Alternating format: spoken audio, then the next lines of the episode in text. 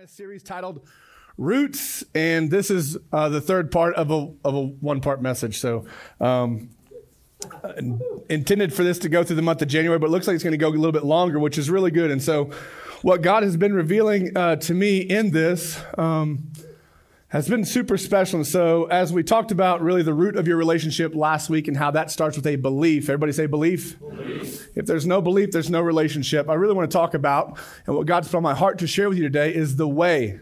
It's the way of your relationship. And if we wanted to get real technical, we would call it the highway. Everybody say highway. highway. And so then, if you missed last week, it's up. You can go get that. Um, it's on podcast as well. And so we're still rooted. We're still rooted in that hold fast Hold fast, stand together. Hold fast is Hebrews 10 23. Hold fast to your confession, to your faith, to your belief, to your hope in Jesus. In Jesus. And so then we're going to go a little bit deeper today. We're going to be rooted in John 14 today. And so if you want to write that down or open there, I'm going to hit a couple of scriptures before them, but John 14 is where we're going to live today.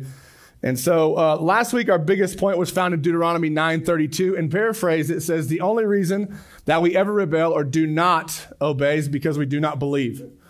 That's kind of the root of our disbelief. That's where we kind of go wrong. And so if we rebel or disobey, it's because there's a lack of belief somewhere. And so then the thought going in today is that we can all get to a place where we believe that we know God better than we really do.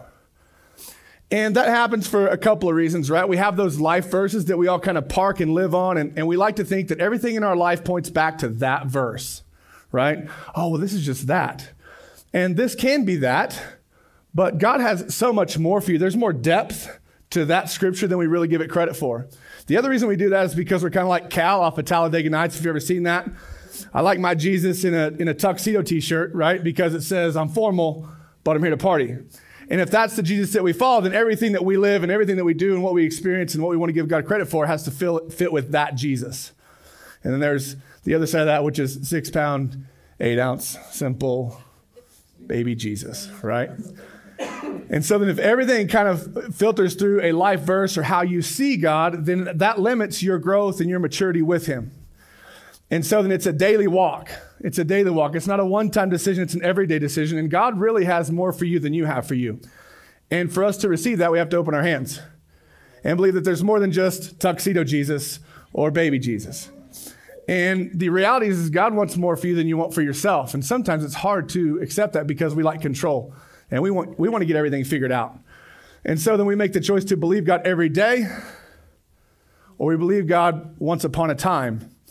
And the Bible tells that God is a God of yesterday and today, that He is the beginning and the end. And so the thing that we have to remember is God wants relationship with you. God wanted a relationship with us first, and this is a little bit of context as we go in today. It's Genesis 126 through 31. It's not on your screen. And here's what I want to say. Every time we get to Genesis, isn't it amazing how we can all go, I know the story of creation.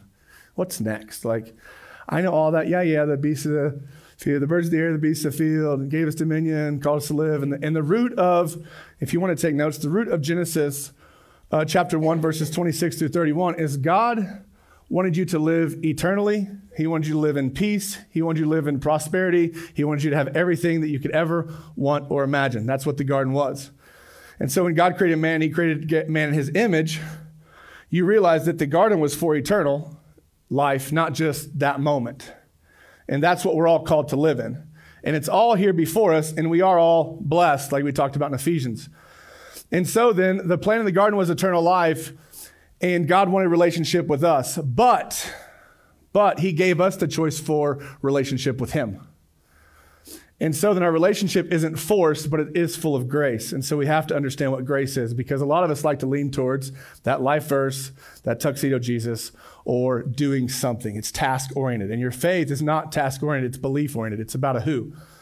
And so then, here's what God knew that Adam and Eve didn't. Remember, they had a choice, right?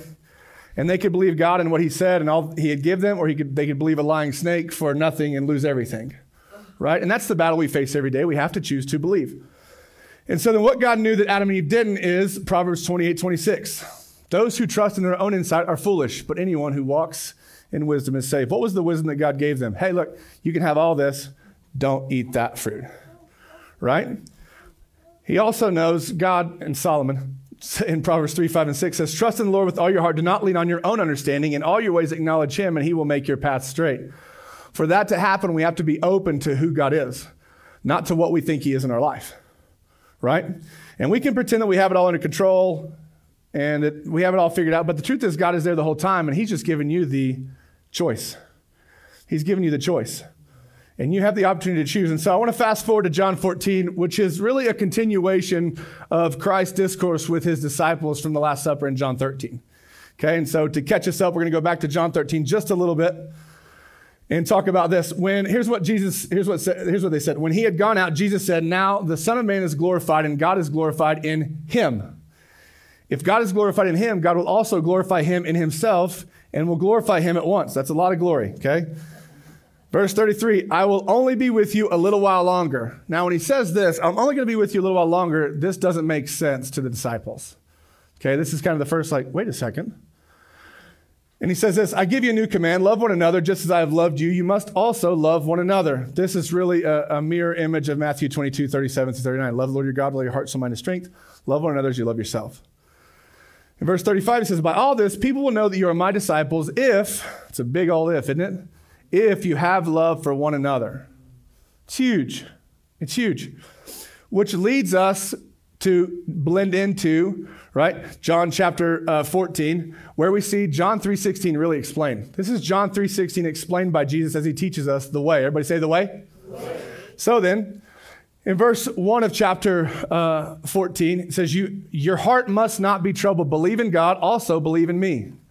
Your heart must not be troubled. And what he's saying is keep possession of your soul. When you can't keep possession of anything else, keep possession of your soul. Your heart is where everything lives. Good and bad. The Bible says, out of the abundance of the heart, the mouth speaks. Good and bad live here. So your heart is the main fort. And whatever you do, keep trouble from this. Keep trouble from your heart. Keep your heart with all diligence. Keep your heart. Or hold fast. Hebrews 10 23. In verse 2, he says, In my father's house are many dwelling places. If not, I would have told you, I would have told you, I'm going away to prepare a place for you. He's talking about his departure. If I go away to prepare a place for you, I will come back and receive you to myself, so that where I am, you may also be. We didn't talk about this, but John 13 36, to go back just a second, Peter asks, Where are you going? Where are you going? And Jesus replies, You can't follow me right now, but you will eventually. Right? You're going to come later. You will follow later. Trust me. Trust me. And when he's talking about leaving, he's talking about heaven being a house. And the idea I think that the disciples have, and the idea I think that we have, is we see our house as a dwelling, right? It's made with hands. Heaven is not made with hands. Heaven's not a tabernacle, it's not a house, it's not any of those things. It's our Father's house, and all believers, everybody say believer, believer. they're welcome to the happiness, to the grace, right, to the blessings of that home when they accept Jesus. And so then, heaven is lasting. It's lasting, it's for eternity. Our homes here are not, right? So then we're not in heaven for a term of years like we think we are here. We're there for eternity. On earth, this house, our house, the house you live in, is an inn. It's just an inn. But in heaven, we gain a settlement. You gain settlement, and it's for eternity. So then you see the disciples left their houses to follow Jesus. They left earth to follow kingdom, if that makes sense, right? And wherever he wanted to go, they went. And Jesus didn't own anything. He didn't own anything. And so then their mansions in heaven that Jesus speaks about are going to bring them a return they can't comprehend. But because they can't comprehend, they have some doubt. Wait a second, where are you going? And the doubt is because of the lack of trust, right? Which limits our relationships. Where there is no trust, it's hard to have a great relationship. And so then, do not be discouraged. Let's go to John 14, 4. And Jesus says this You know the way to where I'm going. He already says it. You know the way to where I'm going. And then Thomas says, Wait a second. We don't know where you're going. We don't know where you're going. How can, how can we know the way? How can we know the way? And what you see is Thomas admits his ignorance here, what most of us won't do, right? And so he's, he's stating that uh, what Jesus already knew, he didn't. And the disciples were trying to understand where Jesus is going, and they're trying to figure out how do we get there? Can we come to? And the reality is, they were with him. They already knew. And Jesus tells them, He says, You already know the way. You already know the way in which I'm going, right? And in verse 14, 6, Jesus told them, I am the way. If you want to highlight this, you can. If it's already highlighted, God bless you. Jesus told him, I am the way, the truth, and the life. No one comes to the Father except through me. This is the highway we're talking about. Christ is the way, and he is the highway that's spoken about. We can reference this. We're going to go all the way back to Isaiah 35 8. And this is kind of a parallel to this. And it says, And a highway shall be there, and it shall be called the way of holiness. The unclean shall not pass over it. It shall belong to those who walk on the way. Walk on the way. That's a big one. You can underline that. If they're fools, they shall not pass. Christ, his, Christ was his own way. For by his blood he entered into the holy place. Hebrews 9:12 says, he entered the most holy place once and for all by his own blood, thus obtaining eternal redemption for us. And we can relate to that for you, and that makes it personal, but that's what it was about. He would have done it only for you. He is our way, for we enter by him. By his doctrine and example, he teaches us our duty. By his merit and intercession, he procures our happiness, and so He is the way. In Jesus, God and man meet. We're brought together with God through Jesus. And I'll, growing up, for me, it was easy to see God as somebody and Jesus as somebody and see that these were two totally different people. That this guy was super hard on me, and this is how I related my relationship with my dad a lot. Like, just don't don't make dad mad, right? Don't make God mad. And Jesus was like full of grace. And I couldn't see the relationship between these two, but right here we're seeing that this is Jesus is the way, the Father and the Son, and they are together. They're united. And so then the how of our relationship isn't a what, it's a who. It's a who. And our how is Jesus, it's not a task. So then we walk on the way, we're walking on Jesus, Jesus' words. And so by Christ as the way between heaven and earth, the angels of God ascend and they descend, and our prayers go to God, and his blessings come to us, and they come to us by Jesus. This is why we pray in Jesus' name. This is why we pray in Jesus' name.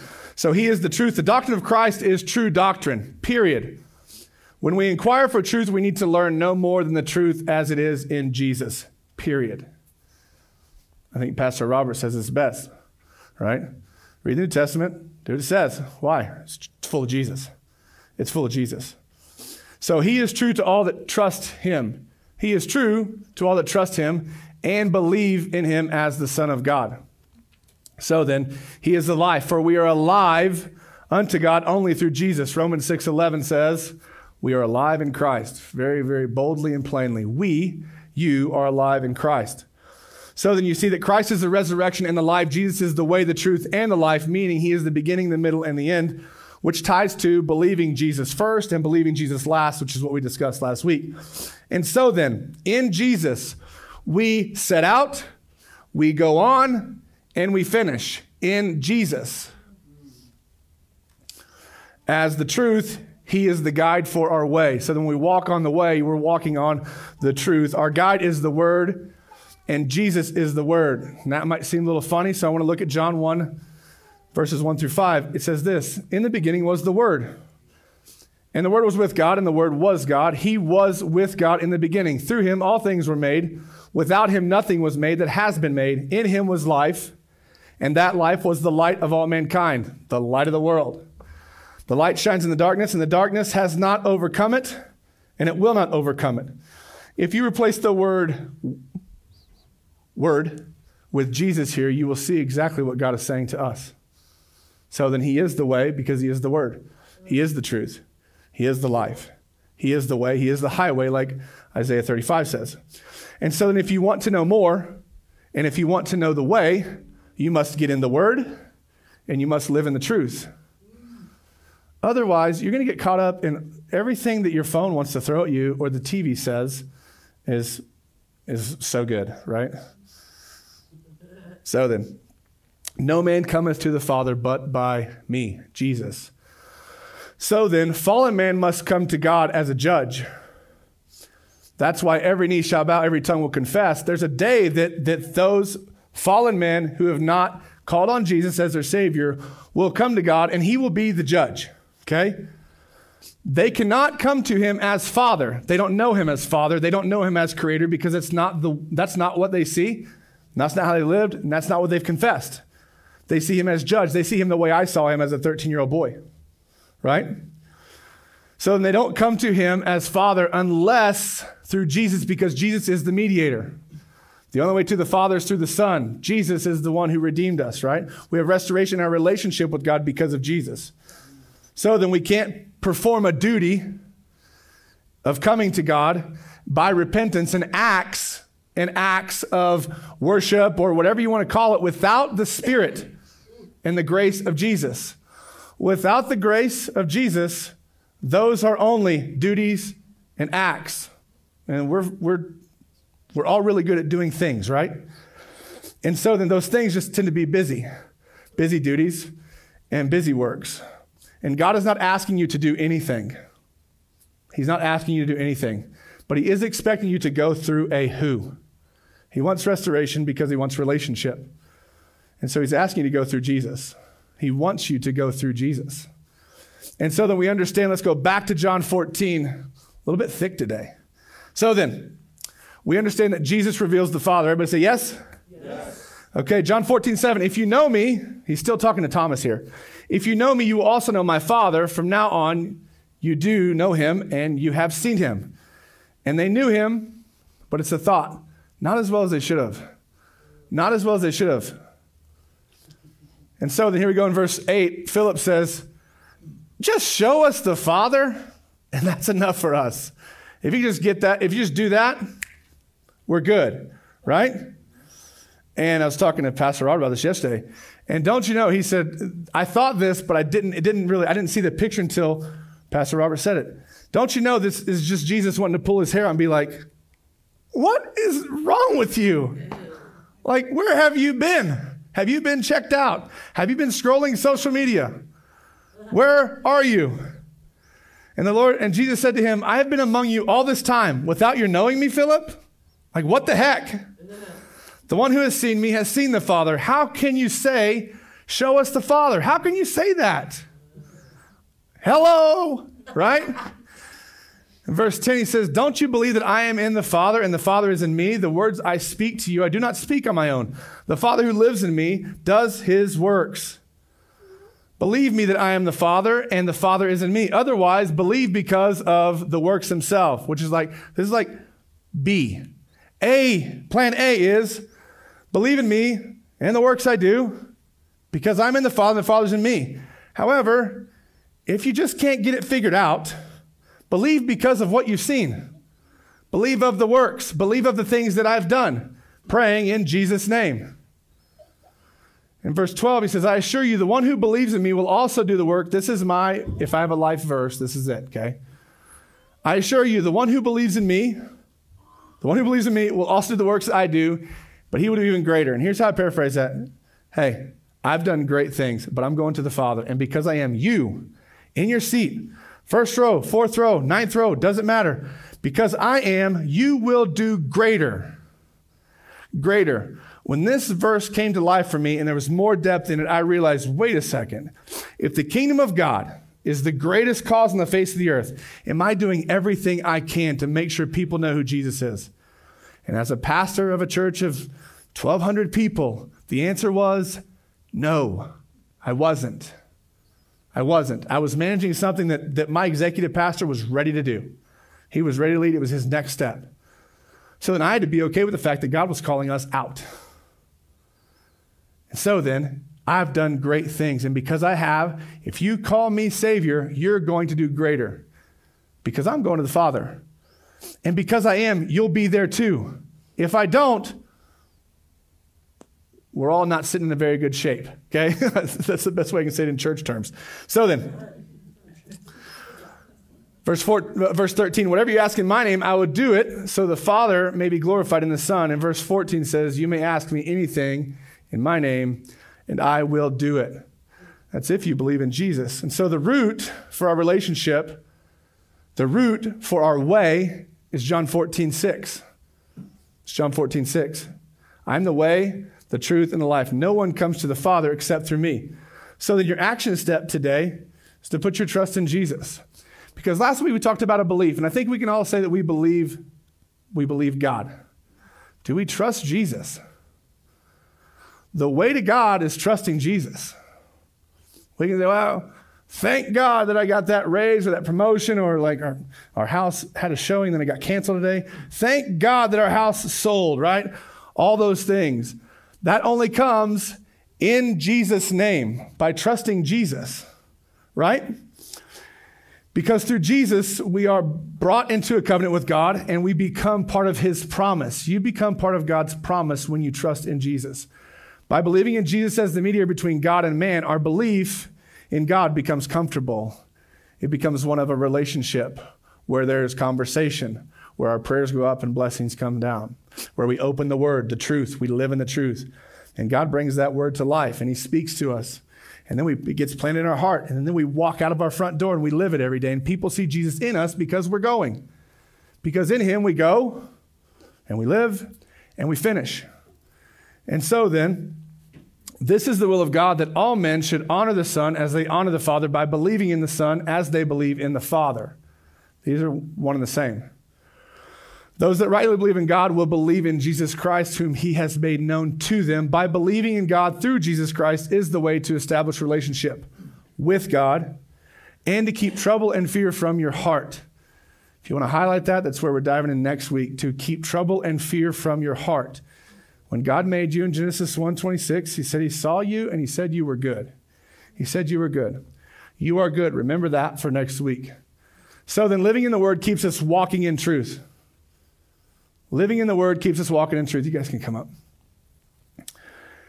And as we walk in truth, that means we don't have to search for our way. There's no search. You don't have to get on Google.